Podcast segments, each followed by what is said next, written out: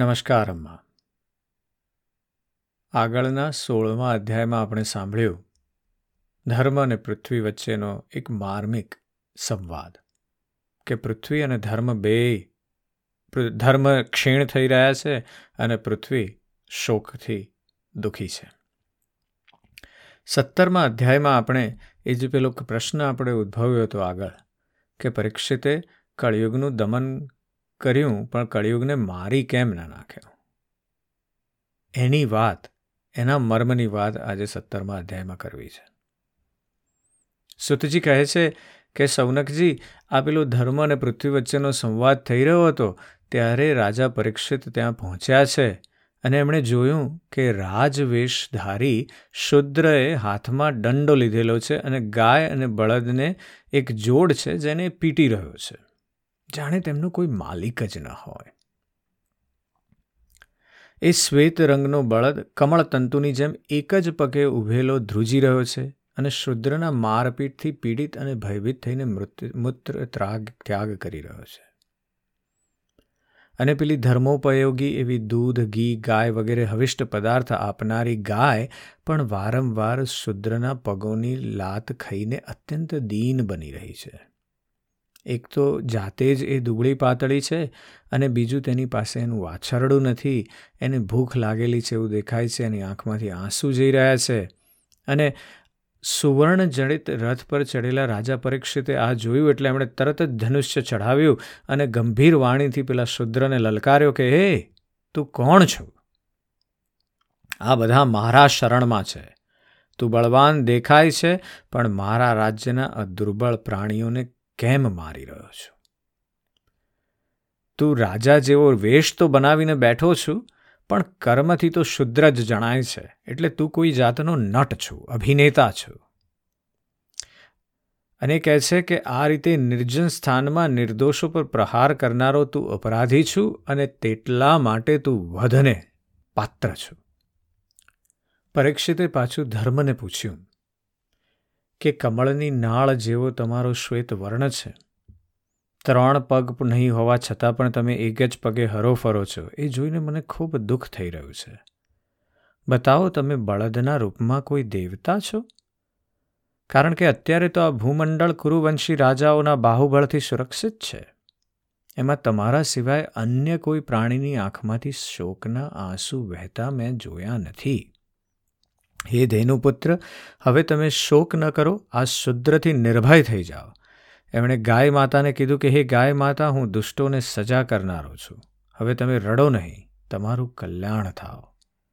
એમણે કહ્યું કે, હે દેવી, જે જન્મના, જે રાજાના રાજ્યમાં દુષ્ટોના ઉપદ્રવથી સગળી પ્રથા તસ્ત રહે છે, તે મદોન્મત રાજાના કીર્તિ, આયુષ્ય, ઐશ્વર્ય અને પરલોક નષ્ટ થઈ જાય છે. રાજાની વૃત્તિને એક જ વાક્યમાં, રાજાની પ્રવૃત્તિને એક જ વાક્યમાં પરીક્ષિતે સમજાવી દીધી. રાજાઓનો પરમ ધર્મ એ જ એ છે કે સમાજના દુઃખનો દૂર કરે. આ માણસ મહાદુષ્ટ છે અને પ્રાણીઓના દુઃખ હરનાર કરનારો છે. હું આજે એને મારી જ નાખીશ. અને એણે ધર્મને પાછું પૂછ્યું કે હે હે સુરભીનંદન તમે તો ચાર પગવાળા જીવ છો. તમારા ત્રણ પગ કોણે કાપી નાખ્યા?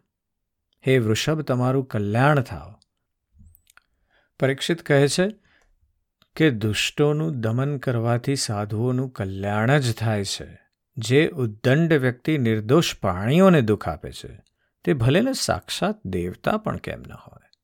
હું તેની બાજુબંધથી વિભૂષિત ભુજાઓને કાપી નાખીશ. આપત્તિકાળ ન હોય તો પણ જેઓ મર્યાદાનું ઉલ્લંઘન કરે, તેમને શાસ્ત્રાનુસાર સજા કરીને પોતાના ધર્મમાં સ્થિત પ્રજાનું પાલન કરવું એ જ રાજાઓનો પરમ ધર્મ છે. અહીંયા પરીક્ષિતે રાજસિક ધર્મ સમજાવી દીધો આપણને. બહુ જ કેટલી સુંદર સામાન્ય વાતમાં કે રાજાનો ધર્મ એ છે કે એ પોતાને ન જુએ પહેલાં, એ પોતાની પ્રજાને પહેલાં જુએ. અને એમાંય ખાસ કરીને નિર્દોષ અને નિર્બળ પ્રજાનું રક્ષણ કરવું એ તો રાજાનો પરમ ધર્મ છે. એટલે ધર્મએ કીધું પરીક્ષિતને કે, હે રાજન, તમે મહારાજ પાંડુના વંશજ છો. તમારું આ રીતે દુઃખીઓને આશ્વાસન આપવું તમને ઉચિત છે. કારણ કે તમારા પૂર્વજોના શ્રેષ્ઠ ગુણોએ ભગવાન શ્રીકૃષ્ણને તેમના સારથી અથવા દૂત બનાવ્યા હતા. હે નરેન્દ્ર, આપ આપ ક્લેશોનું કારણ શું છે તે ક્યાંથી આવે છે અને કયો પુરુષ આપે છે? અને કયો પુરુષ આપે છે તે જાણતો નથી. શાસ્ત્રોમાં તો ભિન્ન ભિન્ન પ્રકારના વાક્યો છે. તેમાં મોહિત થવાના કારણે હું જાણતો નથી કે મારા ત્રણ પગ કોણે કાપી નાખ્યા. કોઈ તાર્કિકો કહે છે કે આપણા દુઃખનું કારણ આપણે સ્વયં છીએ. કોઈ પ્રારબ્ધને, કોઈ કર્મને અને કોઈ વળી ઈશ્વરને દુઃખનું કારણ માને છે. કોઈ કોઈનો એવો પણ નિશ્ચય હોય છે કે દુઃખનું કારણ નથી તો તર્ક દ્વારા જાણી શકાતું અને નથી તો વાણી દ્વારા બતાવી શકાતું. હે રાજર્ષિ, હવે આ બધામાં કયો મત યોગ્ય છે તે તમે પોતાની બુદ્ધિથી વિચારી લો. હું તો આમાં કંઈ કહી શકતો નથી. ધર્મએ ખૂબ સુંદર રીતે અગેન વાત કરી કે મારા પગ જે છે, ખાસ કરીને તપ, પવિત્રતા, દયા અને સત્ય, એ કોણે કાપી નાખ્યા છે? એ મને ખબર નથી. કેવી રીતે કપાઈ ગયા છે સમાજમાંથી એ પણ મને ખબર નથી. કારણ કે એક વ્યક્તિ તો આ કરી શકવાનો નથી. આ તો સમાજનું રિફ્લેક્શન છે. સમાજ કેવો બની રહ્યો છે એનું રિફ્લેક્શન છે. એટલે ધર્મ કહે છે કે મને ખબર નથી કોણે કર્યું છે આ કર્મ. તમે જાતે જ સમજી લો. અને આ સાંભળ્યું એટલે પરીક્ષિતજી ખૂબ પ્રસન્ન થયા. અને એમનો ખેદ ટળી ગયો. એમણે શાંત ચિત્તના બનીને ધર્મને કહ્યું, ધર્મનું તત્વ જાણનારા હે વૃષભદેવ, તમે ધર્મ વિશે બોલી રહ્યા છો. અવશ્ય તમે વૃષભના રૂપમાં સ્વયં ધર્મ છો. પોતાના દુઃખ આપનારનું નામ પણ તમે નથી બતાવ્યું. અને અધર્મ આચારનારને જે નરક મળે છે, તે નામ સૂચવનારને પણ મળે છે. એટલે ધર્મએ ના બીજાનું કોઈનું નામ લઈ અને પોતાની જાતને ધર્મમાં સ્થિત કરી.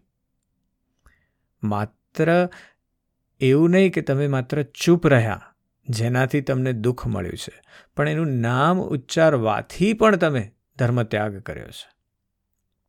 એવી વાત કરી રહ્યા છીએ. ક્ષમા વિરસ્ય ભૂષણમની જે વાત છે કે ધર્મ તમારી અંદર ત્યારે જ આવે જ્યારે તમારી અંદર ક્ષમા આપવાની વૃત્તિ હોય. અને પછી પરીક્ષિતજી કહે છે કે એ નિશ્ચિત સિદ્ધાંત છે કે પ્રાણીઓના મન અને વાણી વડે પરમેશ્વરની માયાનું સ્વરૂપ વર્ણવી શકાતું નથી. હે ધર્મદેવ, સતયુગમાં તમારા ચાર ચરણ હતા. તપ, પવિત્રતા, દયા અને સત્ય. આ સમયે અધર્મના અંશ એવા ગર્વ, આસક્તિ અને મદથી ત્રણ ચરણ નષ્ટ થઈ ચૂક્યા છે. અહીંયા પરીક્ષિત પાછા રજૂઆત કરે છે, વ્યાસ, વ્યાસજી રજૂઆત કરે છે પરીક્ષિત દ્વારા કે કયા ત્રણ કારણોસર ધર્મના ત્રણ પગ નષ્ટ થયા છે. અને ત્રણ પગ છે ગર્વ, આપણો પોતાનો ઈગો, આસક્તિ, મોહ આપણને હોય. હેડોનિઝમની વાત કરી હતી આપણે પ્લેઝર અને મદ, જે એ અંદરથી રહેલા ઈગો અને આસક્તિનું નિરૂપણ છે. એ કે આ ત્રણ જે છે, એનાથી તપ, પવિત્રતા અને દયા નષ્ટ થઈ જાય. તમારી અંદર ગર્વ આવે એટલે તમારી પવિત્ર તમે તપ ચૂકી ગયા. તમારી અંદર આસક્તિ આવે એટલે તમે પવિત્રતા ચૂકી ગયા અને તમારી અંદર મદ આવે એટલે તમે દયા ચૂકી ગયા. અને કહે છે કે આ ત્રણ ચરણ તમારા નષ્ટ થઈ ગયા છે. હવે તમારું માત્ર ચોથું ચરણ જે સત્ય છે, તે જ બચ્યું છે. તેના બળ પર તમે જીવિત છો. અસત્યથી પુષ્ટ થયેલો આ અધર્મી રૂપ કળિયુગ એનો પણ કોળિયો કરી જવા માંગે છે. આ ગાય માતા તો સાક્ષાત પૃથ્વી છે. સમજી ગયા પરીક્ષિત? તેમણે તેનો ઘણો ભાર ભગવાને ઉતારી દીધો છે. અને આ તેમના ભરપૂર સૌંદર્ય વેરનારા ચરણચિહ્નોથી સર્વત્ર ઉત્સવમય બની ગઈ હતી. પરંતુ હવે આ સાધ્વી ભગવાન જતા રહ્યા છે એટલે એ ઉત્સવમયી પૃથ્વી એ સાધ્વી બની ગઈ છે. અભાગણીની જેમ આંખો પાણી ભરીને એવી ચિંતા કરી રહી છે કે ભગવાન તો મને છોડીને ચાલ્યા ગયા, હવે બ્રાહ્મણ દ્રોહી શુદ્ર રાજ શુદ્રો રાજાનો સ્વાંગ રચી અને મને ભોગવશે. એટલે મહારાજ પરીક્ષિતે આ પ્રમાણે ધર્મ અને પૃથ્વીને સાંત્વના આપી અને પછી તેમણે અધર્મના કારણરૂપ કળિયુગને મારવા માટે તલવાર ઉપાડી. કળિયુગ તો જાણી ગયો કે આ ઝપટ નાખીને મને મારી નાખવા ઈચ્છે છે એટલે એણે તરત જ પોતાના રાજ્ય ચિહ્નો ઉતારી દીધા અને ભય વિવળ થઈ અને પરીક્ષિતના ચરણોમાં માથું મૂકી દીધું. પરીક્ષિત તો ઘણા યશસ્વી દિનવત્સલ અને શરણાગત રક્ષક હતા. હવે એમ તમારી કોઈ શરણાગમાં આવી ગયું હોય તેને મારવું કેટલું યોગ્ય નથી. એટલા માટે હવે પરીક્ષિત સંકોચાયા છે. અને એમણે જોયું કે કળિયુગ એમના પગમાં પડી ગયો છે એટલે એણે કૃપા કરીને તેને માર્યો નહીં. પણ એમણે કીધું કે તું મારા શરણે આવી ગયો છે એટલે હવે તને કોઈ વીર તરફથી ભય નથી. પરંતુ અધર્મનો સહાયક છે, એટલે તારે મારા રાજ્યમાં બિલકુલ રહેવાનું નથી. રાજાઓના શરીરમાં તારા રહેવાથી જ લોભ, અસત્ય, ચોરી, દૃષ્ટતા, સ્વધર્મ ત્યાગ, લક્ષ્મીની મોટી બહેન જે અલક્ષ્મી એટલે કે દરિદ્રતા, કપટ, કલહ, દંભ અને બીજા પ્રાપોની જે વૃદ્ધિ થઈ રહી છે. તેથી હે અધર્મના સાથી, તારે આ બ્રહ્માવતમાં એક ક્ષણ માટે પણ રહેવું નહીં. એ કહે છે કે ધર્મ અને સત્યનું આ બ્રહ્માવત નિવાસ સ્થાન છે. આ ક્ષેત્રમાં યજ્ઞવિધિના જ્ઞાતા મહાત્માઓ યજ્ઞો વડે યજ્ઞ પુરુષ ભગવાનની આરાધના કરતા રહે છે. આ દેશમાં ભગવાન શ્રી હરિ જે છે એ યજ્ઞ રૂપે નિવાસ કરે છે. યજ્ઞો વડે તેમની પૂજા થાય છે અને યજ્ઞ કરનારાઓ તે કલ્યાણ કરે છે. એટલે સુતજી કહે છે કે પરીક્ષિતની આ આજ્ઞા સાંભળીને કળિયુગ ધ્રુજી ગયો. યમરાજની જેમ મારવા માટે ઉદ્યત હાથમાં તલવાર ધારણ કરીને પરીક્ષિતને તે કહેવા લાગ્યો કે, હે મહારાજ, હું જોઉં છું, ત્યાં ધનુષ્ય બાણથી સજ્જ આપ દેખાવ છો. તેથી આપ મને આજ્ઞા કરો, ત્યાં હું રહીશ.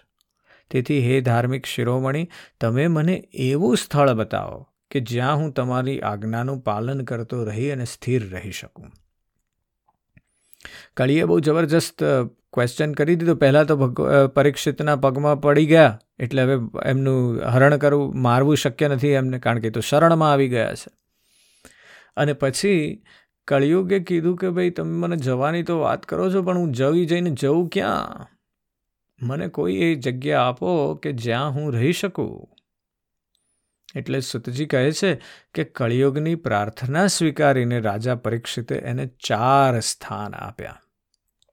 ધૃત, મદ્યપાન, સ્ત્રીસંગ અને હિંસા. આ સ્થાનોમાં અનુક્રમે અસત્ય, મદ, આસક્તિ અને નિર્દયતા આ ચાર પ્રકારના અધર્મ નિવાસ કરે છે. તેણે બીજા સ્થાન પણ માગ્યા. કળિયુગ તો ઓછો છે નહીં. એ તો કહે છે કે મને આ ચાર નહીં ખૂટે છે હજી કંઈક બીજું આપો. અને આ તો શરણાગત વત્સલ છે. એટલે એણે કીધું, સારું. તો એમને સમર્થ પરીક્ષિતે તેને રહેવા માટે એક બીજું સ્થાન, એટલે કે સુવર્ણ, એટલે કે સોનું, ધન આપ્યું. આ રીતે કળિયુગના પાંચ નિવાસ સ્થાન થયા. છે ધૃત મદ્યપાન, સ્ત્રીસંગ, હિંસા અને ધન. અને પાંચ નિવાસસ્થાનના અધર્મ ગુણો આ છે. અસત્ય મદ, કામ, વેર અને રજોગુણ. અને એમાં જે માણસ વચ્ચે પચ્યો રહે, એની અંદર કળિયુગનો નિવાસ થાય છે. આ જે ત્યજી શકે, મદ, મદ્યપાન, ધ્રુત કીડા, સ્ત્રીસંગ, હિંસા અને ધન, એટલે કે મોહ માયાથી મુક્ત થઈ જાય માણસ, તો એની અંદર સત્વગુણની પ્રાપ્તિ થાય. પરીક્ષિતે આપેલા આ જ સ્થાનોમાં અધર્મનું મૂળ જે કારણ કળી છે, એ એમની આજ્ઞાઓનું પાલન કરીને પછી રહેવા માંડ્યો. અને તેથી વ્યાસજી સુતજી દ્વારા કહે છે કે આત્મકલ્યાણની કામના કરનાર મનુષ્યએ આ પાંચે સ્થાનોનું ક્યારેય સેવન કરવું જોઈએ નહીં. અહીંયા આપણને એ ભક્તિ માર્ગથી પેલું વૈરાગ્ય માર્ગ તરફ લઈ જાય છે. રિમેમ્બર વૈરાગ્ય એ ભક્તિનો પુત્ર છે. એટલે એ કહે છે કે તમારે વૈરાગ્ય માર્ગ તરફ જવું હોય તો આ પાંચ માર્ગ છોડી દેવા પડશે અને પછી ભક્તિની જો તમે નિષ્ઠાથી ભક્તિ કરો, તો મોક્ષ પ્રાપ્તિ છે. એટલે ધાર્મિક રાજાએ પ્રજાવર્ગના લૌકિક નેતાએ અને ધર્મોપદેશ કરનારા ગુરુએ તો આમનો ખૂબ સાવધાનીપૂર્વક ત્યાગ કરવો જોઈએ. અને આ પછી, આવું કહી અને પછી રાજા પરીક્ષિત વૃષભરૂપી ધર્મના તપસ્યા, શૌચ અને દયા એવા ત્રણેય ચરણો એમણે જોડી દીધા અને પૃથ્વીને પણ આશ્વાસન આપી અને એનું સંવર્ધન કર્યું. અને આ વાત જે છે, અહીંયા આપણે સમજીએ કે કેવી સુંદર વાત કરી કે કળિયુગ આવી ગયો છે. વ્યાસજીને સમજાવવું છે કે કળિયુગ આવી ગયો છે અને કળિયુગ મરવાનો નથી એટલે એમણે એક સ્ટોરીના રૂપમાં, એક વાર્તાના રૂપમાં કેવી સુંદર રીતે રચના કરી કે જેથી આપણને સમજાય કે કળિયુગને હણવો શક્ય છે, પણ શક્ય નથી. બે છે. એક સિક્કાની બે બાજુની જેમ. અને વ્યાસજીએ આપણને સમજાવ્યું કે કળિયુગ ક્યાં રહે છે, ક્યાંથી ઉત્પન્ન થાય છે એના ગુણો કયા છે, અગુણો કયા છે. અને એ આપણે કેવી રીતે એની ઉપર કંટ્રોલ મેળવી શકીએ? અને એ પ્રમાણે ભક્તિ માર્ગની સાથે વૈરાગ્ય માર્ગ સમજાવી દીધો આપણને. આજે આપણે અહીંયા પૂરું કરીશું. જય શ્રી કૃષ્ણ.